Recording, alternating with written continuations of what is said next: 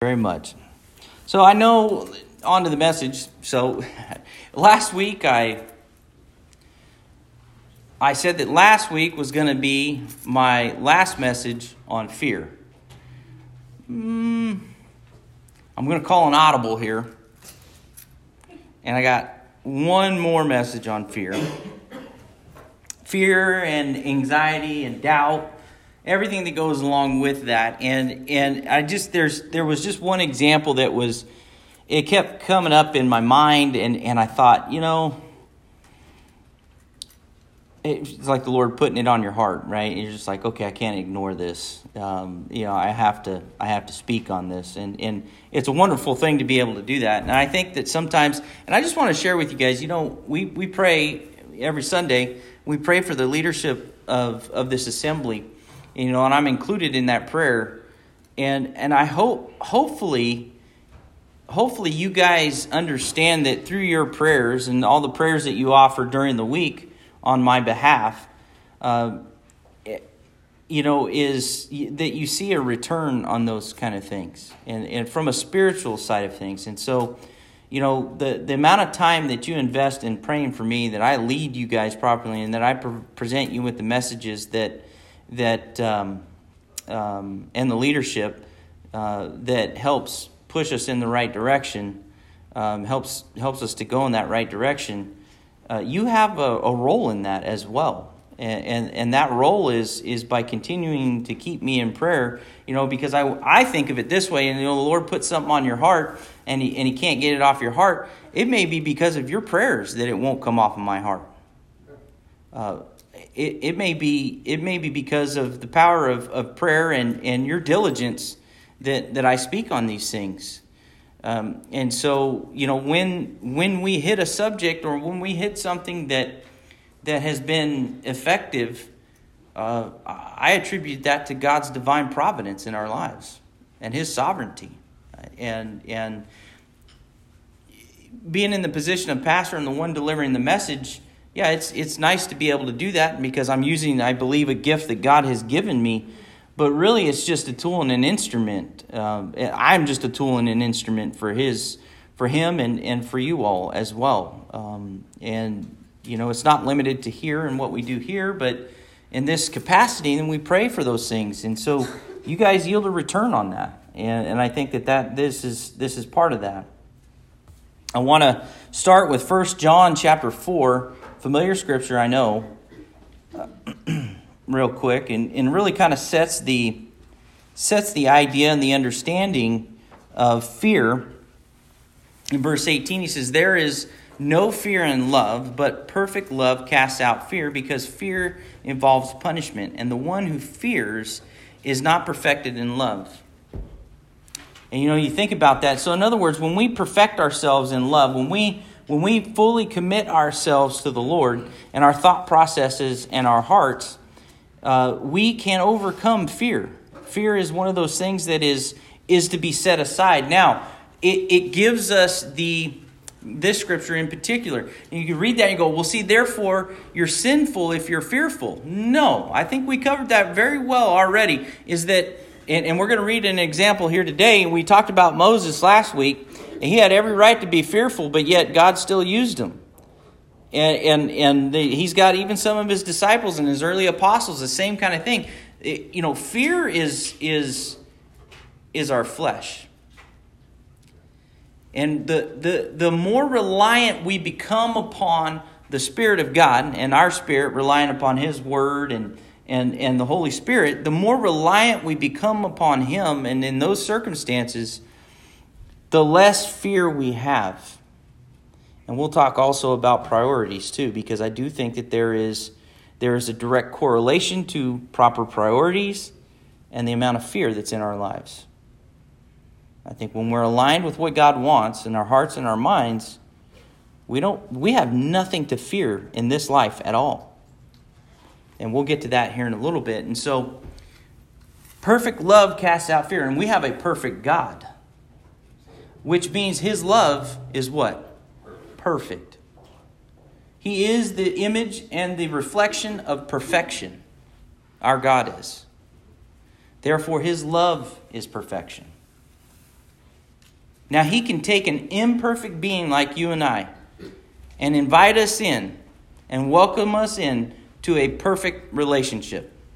We don't make it perfect. That's where mankind sometimes gets things off a little bit. We think that we can be perfected. Well, we will be perfected only because He's perfect. It ain't us that's going to be perfect. And there isn't an amount of, of, of, of, rights and wrongs and do this and don't do that. There isn't a certain amount of those things that we're going to hit that will perfect us. It is only because of the blood of Jesus Christ that we can be in this relationship, that we can be considered His children. It is only because of His sacrifice and His mercy and His compassion on our lives. So the better we are, at relying upon Christ. And the better and closer we are to, to being in, in, in one with Him, has a direct correlation of the reduction of fear and anxiety in our lives. Doesn't mean you won't fear. Doesn't mean you won't have anxiety. Matter of fact, a little bit of fear sometimes is a pretty good thing. I was just talking to my dad this morning about chainsaws you're going to want to fear a chainsaw. You know, a healthy amount of fear of a chainsaw is probably a pretty good thing, especially if your leg or other an appendage is involved. Right? You want that. Electricity scares me to death. That's one that you should be afraid of, at least a little bit. Respect it, right? But that's not what we're talking about today. For us, and that perfect love casts out fear, he tells us that, you know, in other places that we read, we talked about our, our, our inadequacies and our, and our failure to understand uh, what God's called us to, and, and, and, you know, it can drive us and it can paralyze us. It can prevent us from being who God needs us to be in the circumstance that we need to be in. In other words, our life. Look, you look around this room, God has called us from wherever we came from, from whatever walk of life. Some of us have really good stories, or some of us have really kind of just, you know, normal stories. And doesn't make one better than the other. Makes them different, though. But when you put us all together, it makes it complete. You understand? That means that that in that gives us the opportunity. So if you have somebody that is a former drug addict, and if you have somebody that was a former criminal, or if you have somebody that was that had a very uh, rough upbringing, and someone that was abused, or somebody that was somebody that was uh, mistreated, and somebody that had a good life. You look at all that and you go, well, none of those things are, are bad or good or any of them. That's just life, right? We all come from different walks of life. God uses us from whatever station that we come from, and so what we're able to do is you can you're able to put all that together and its dynamic pur- purpose in the body, right? You're able to put that all together, and there is not, especially in this, even just a small enough group like that we are. You put that all together, there isn't a single person that we can't relate to. Almost like God designed it that way. He did. There's somebody out there, there's, there, there's people out there that come from good families, that come from church families. There's some of us that come from broken homes. There's some of us that, that have done drugs. There's some of us that have been on dope and done things like that. And, and so we, we can sympathize with people that have done those kind of things. You don't hide those things. That's who you are. God brought you through those things. That's part of your testimony. That's a part of that you take those things you can you can speak those things from the top of buildings because guess what? That makes you different than me or from the next person. And there's somebody out there that when you speak to them about those things, they'll listen to you because you've walked a mile in their shoes. The worst thing that we can do in our religious capacity is pretend that once we come out of those baptismal waters that, that, that we have not had a checkered past. Doesn't mean you live there. Please mis- don't misunderstand that. There's almost a, a, what I would call a whitewashing effect in popular religion. You go, in other words, I don't live that life anymore. Well, amen to that. I agree to that. But that doesn't mean that's not where you came from. And in order for you to be able to reach the people that you once lived with or that you once walked with and that you once spent time with, you have to be able to remember and be able to sympathize with the lifestyle that they have lived. and sensitive enough to understand that they need Christ too. And if he was able to do it with you, he is surely able to do it with them.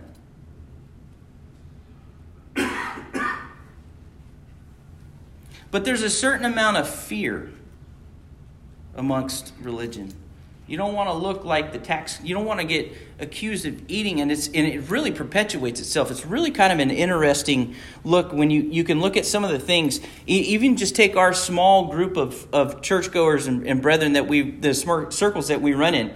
There has been an absolute, whether or not you guys want to admit it or not, or maybe sometimes you do or sometimes you don't. There has been an absolute pharisaical element amongst us for the last twenty years without question. We based our righteousness on the things that we could abstain from. We based our righteousness on the way that we looked, the way that we presented ourselves, on the false premise that we're not that we're imperfect beings, that that or that we're that we're perfect beings. In other words, we don't have sin. Pastors uh, have come to the point where they, that you only know so much about them. Why do you only know so much about them? Because they got messed up families like you do. But you keep everybody at an arm's distance. You keep everything superficial so that we can just go to church and that's enough. You understand what I'm saying? If you keep everything superficial, the epitome of your Christianity becomes church attendance.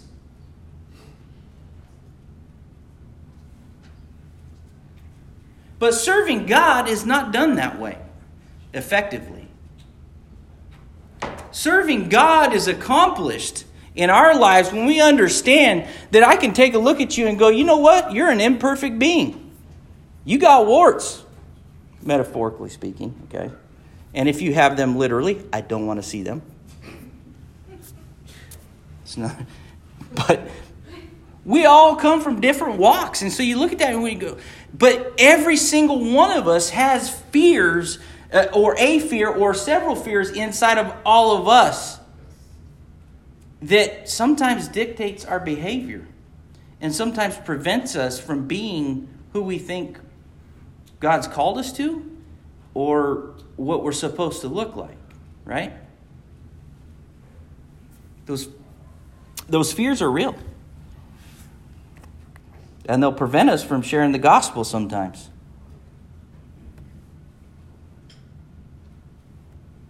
If you would, turn with me to uh, Matthew chapter 26.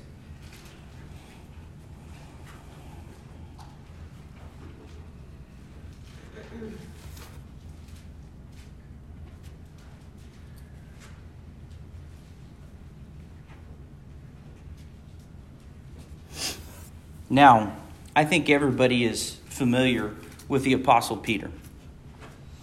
I think that everybody in here is also familiar that without a doubt, without a doubt, doesn't take it. Does you don't you do not need to be a, a, a theology major to understand that Peter, the apostle Peter, was a pivotal figure in the New Testament. Amen. That guy's important from a leadership perspective, from a from a uh, church perspective from a foundation of, of the church and, and what he was called to do, right? I, Peter was a pretty important fellow. Peter did some really amazing things, didn't he? But I like Peter. I put myself in Peter's shoes. And hopefully you all put yourself in Peter's shoes because man, he loved the he loved the Lord with an unbridled passion his love of God actually made him do a couple things that you would say is probably not wise, but you can sympathize with it. Like when he cut the ear off of uh, one of the Roman guards, right? Bam! Or might have been a high priest guard. Can't remember exactly. But uh, cut the cut the ear off, right? In one of the Gospels, boom. And Lord told him, "Hey, put that sword away. You live by the sword, you die by the sword." Right? He says that's that's not it. And so the Lord reattached the ear. And then another time, he he uh, he told told Jesus is you know Jesus is telling him, hey, I'm going to go away three days, and gives him the whole rundown of everything that's going to take place. He's like, nah, uh, not on my watch. That's paraphrasing, obviously. And Jesus told him, get get thee behind me, Satan.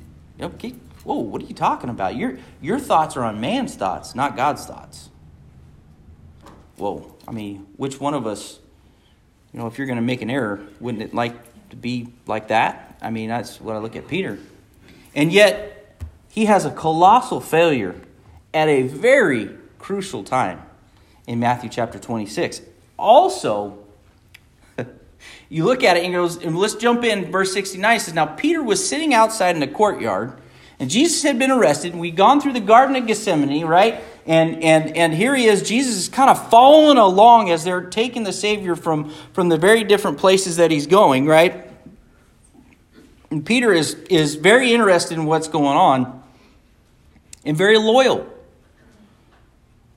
And he says, Now Peter was sitting outside in the courtyard, and a servant girl came to him and said, You, you too are with Jesus the Galilean. But he denied it before them all, saying, I did not know what you're talking about.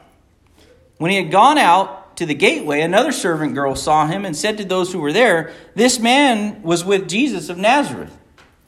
And again he denied it with an oath. I do not know the man. A little later, the bystanders came up and said to Peter, Surely you too are one of them, for even the way you talk gives you away. Then he began to curse and swear. I do not know the man. And immediately the rooster crowed.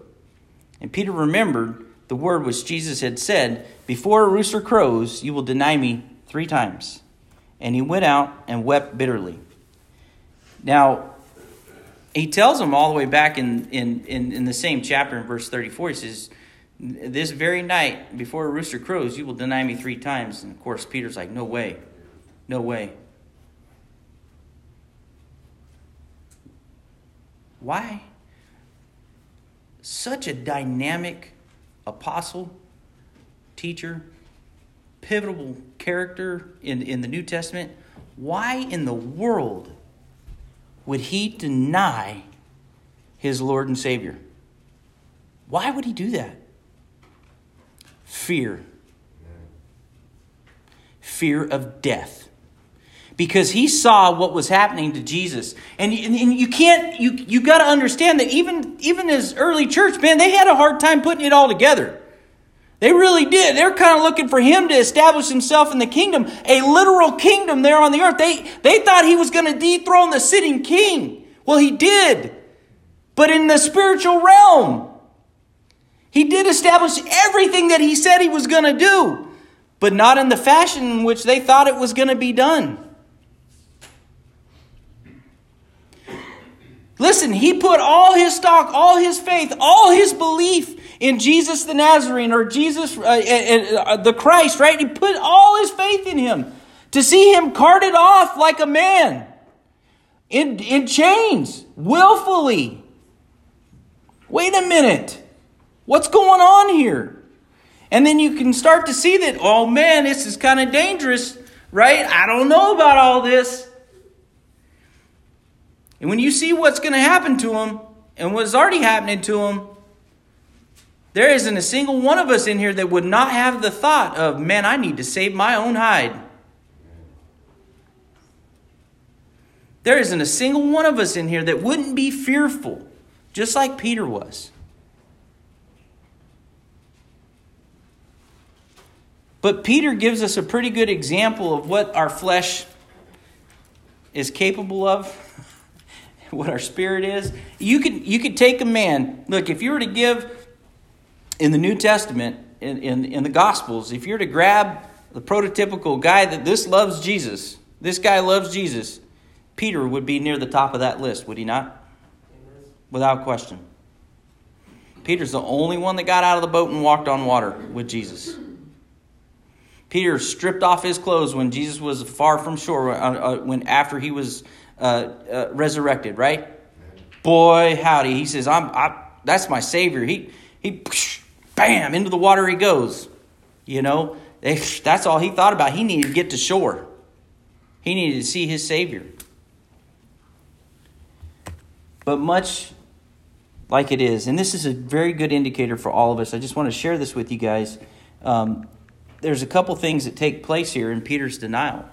One, that he's human, right? Every single one of us is going to be presented with this type of an opportunity, on sometimes on a much smaller scale.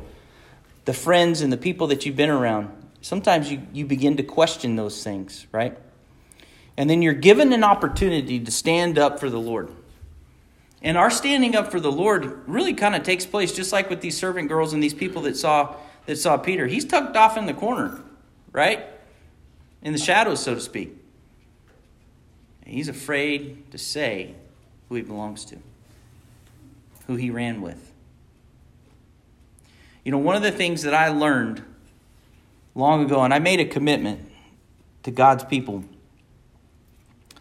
and, and to the Lord, is one of the things that I think that we have, as, as Christians, I'll say this. One of the things that we have not been very good representatives of is I will never turn my back on you guys. I'm not going to do it. It's not going to happen. Too much of that has taken place.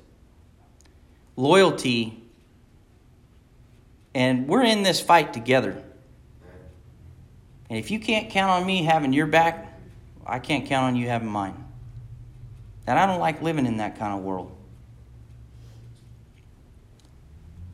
There's a lot of misguided people out there, but I'll tell you right now is I'm not turning my back on God's people. They may turn their back on me, but that's between them and the Lord. And they may turn their back on you, but I'm not going to stand before our Lord and Savior and say that I turn my back on God's people. I'm not going to do it.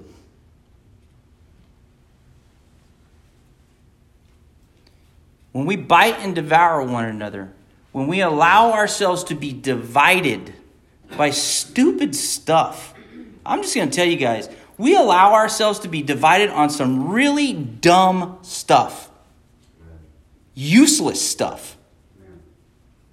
And the only one that wins in that is Satan.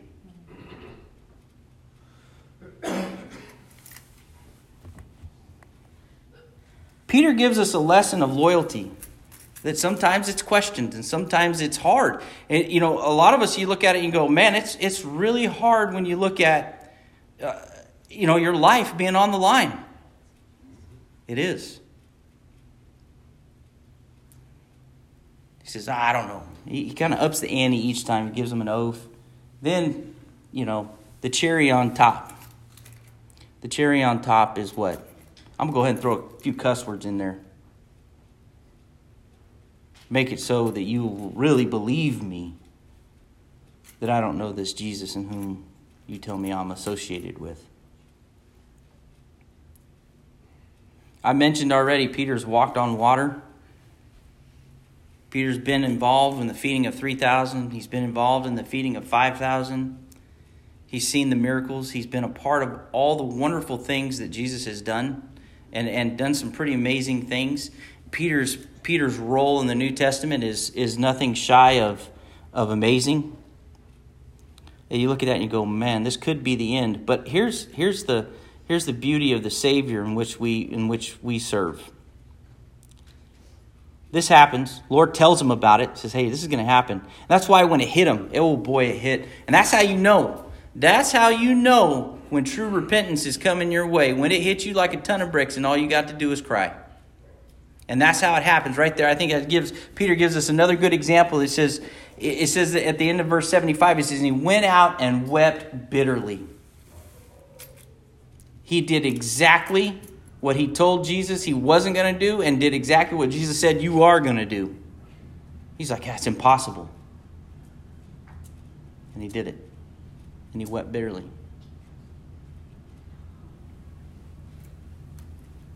Fear can cause us, fear of our own preservation, unfortunately, can cause us to deny the very Savior whom we have committed our lives to. If it can happen to Peter, it can happen to all of us.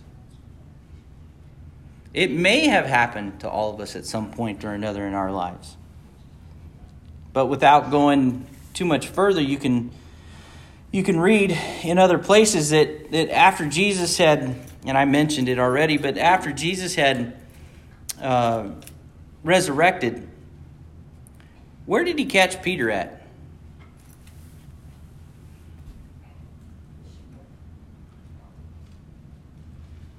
You guys remember? Because he, yeah, after he was resurrected, He went back to fish fishing. he went back fishing, didn't he? He went back to what he knew. What he knew. He went back fishing. But here's the beauty of it: is you would think that well, is that is that the end of Peter? He did he denied the Savior. You know, because hey, hey, look, the scripture isn't there scripture that says, if you deny me before men, I'll deny you before my father? Wait a second, Peter just did that. He literally just did that. So is it talking about the one-time denial? The denial is our lifestyle. The denial is guess what? Sometimes we will deny God, or it has we have denied who God is, or denied who Jesus is. That one time denial is not necessarily indicative of your eternal salvation and where you end up. I can tell you it's not profitable, but mankind is subject to failure, are we not?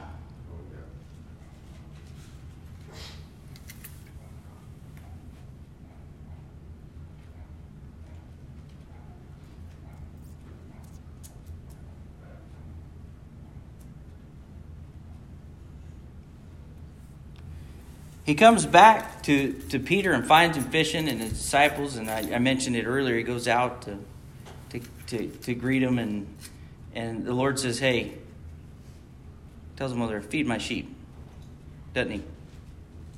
He says, All right, shake the dust off, bud. It's time to go to work. And, you know, I think of that um, sometimes uh, because failure is inevitable in our lives, is it not? It's going to come. And not that we like it, and not that it's pleasant to endure, but it is something that that does come and things begin to happen for us that you're just like you know what do you do you know failure you could sit and wallow in your in, in your self-pity and and um, you know and and forget that uh, that God's called you to a greater purpose and He's called you to a greater plan, but it also speaks to His divine providence and His Spirit at work in our lives. You look at that and you go, He comes back and goes to Peter and says, "Hey, I need you to go feed some. Fi- I need you to go. I need you to feed my sheep. Do you love me?" He says, "Well, yeah." Well, wait a minute. He denied. He denied. He denied Jesus before men. Matter of fact, he did it three times in succession. Bang, bang, bang. I mean, he did it three times in a row. You look at that. Oh, that means that God can use a failure like Peter. That means he could use a failure like you and me. See, all he needs is somebody to be willing. And sometimes a little failure goes a long ways. Because when he get when we fail him, guess what happens? We give him our undivided attention. He takes us and drags us through a really tough situation sometimes. And we get to uh, the only place we got to go because we're at the at the bottom end of a valley, right? And all we got to do is look up to him and go, "Okay, I'm listening. I'm listening. What do you need me to do?" And that's right where he needs our heart.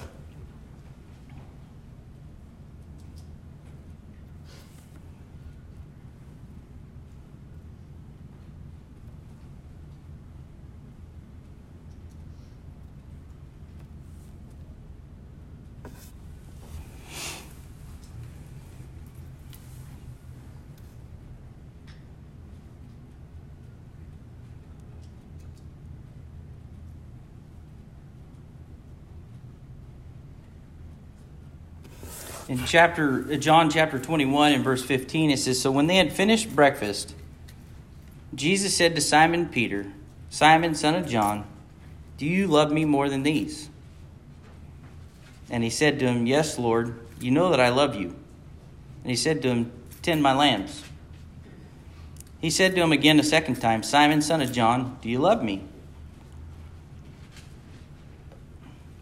he said yes lord you know that I love you. He said to them, Shepherd my sheep. And he said to him a third time, Simon, son of John, do you love me?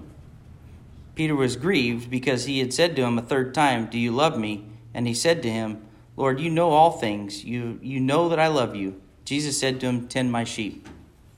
I do not, I do not for a split second think it is coincidental that Peter asked, or that Jesus asked him three times if he loved him, because he also denied him three times. Not by accident. I think he's teaching him something there. Don't you? I think he's giving him a little bit of an object lesson. Hmm. You denied me three times. I told you you were going to deny me three times. I'm going to ask you if you love me three times. He's got his undivided attention.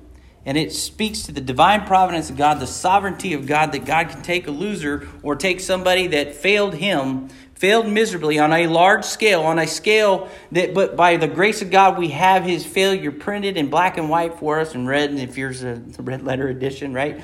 In, in black and white for us so that we can see that God can use a guy like Peter, and then that means he can use people like us and does use people like us.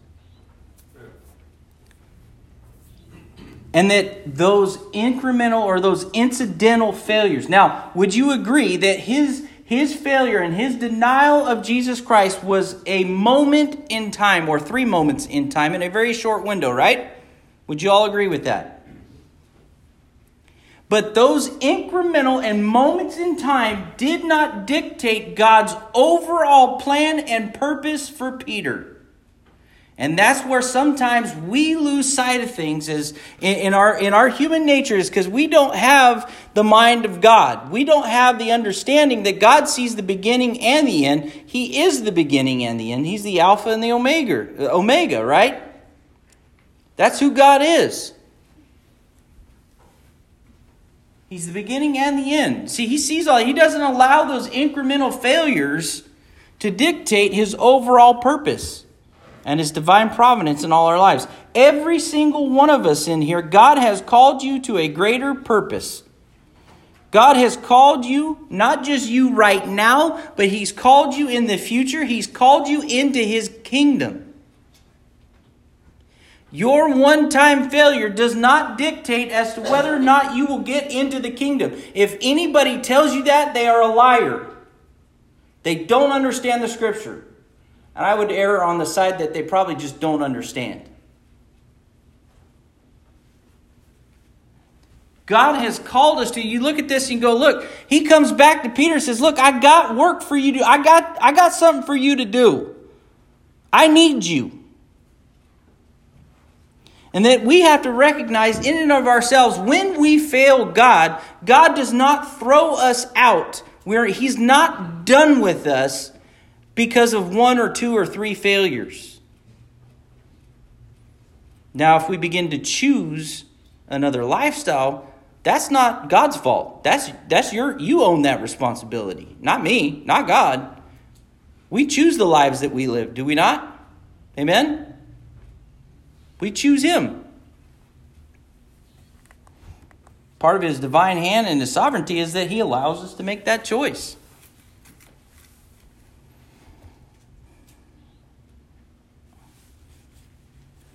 He says, To tend my sheep three times. He says, Take care of my people. I got a plan for you.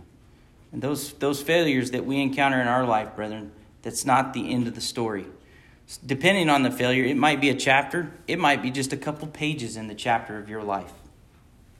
Do not lose sight of the fact that, and do not allow those failures to derail the overall understanding that God has called you to a greater purpose. There is more in store for you.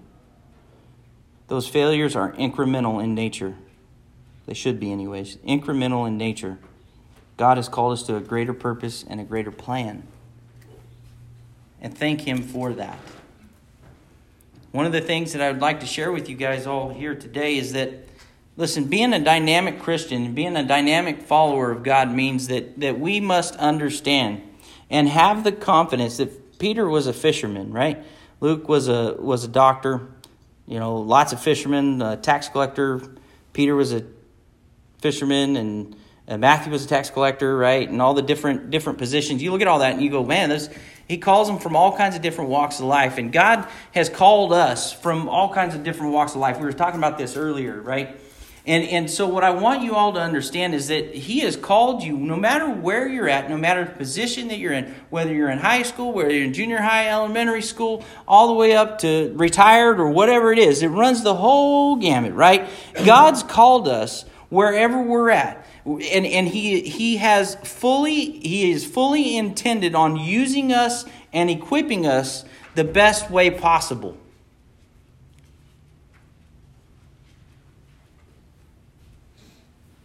He needs us all to look different. He needs us all to come from different places because we are, are a representation of His divine hand at work in all of our lives.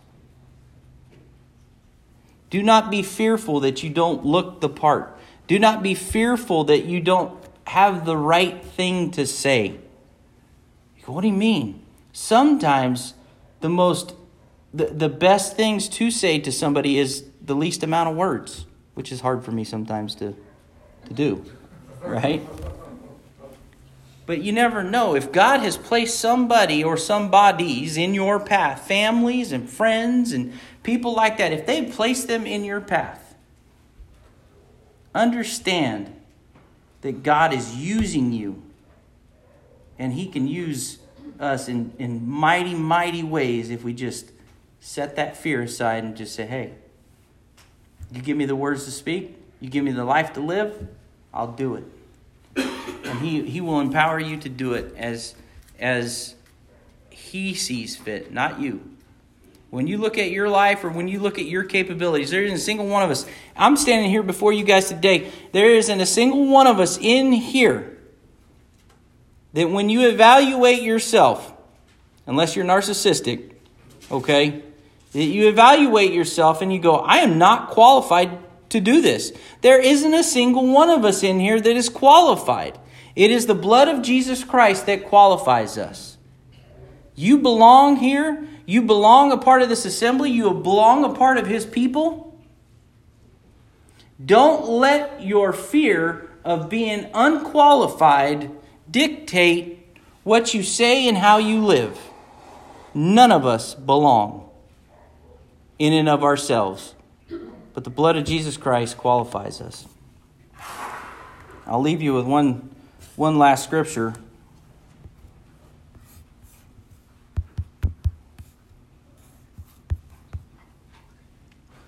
In Colossians chapter 1,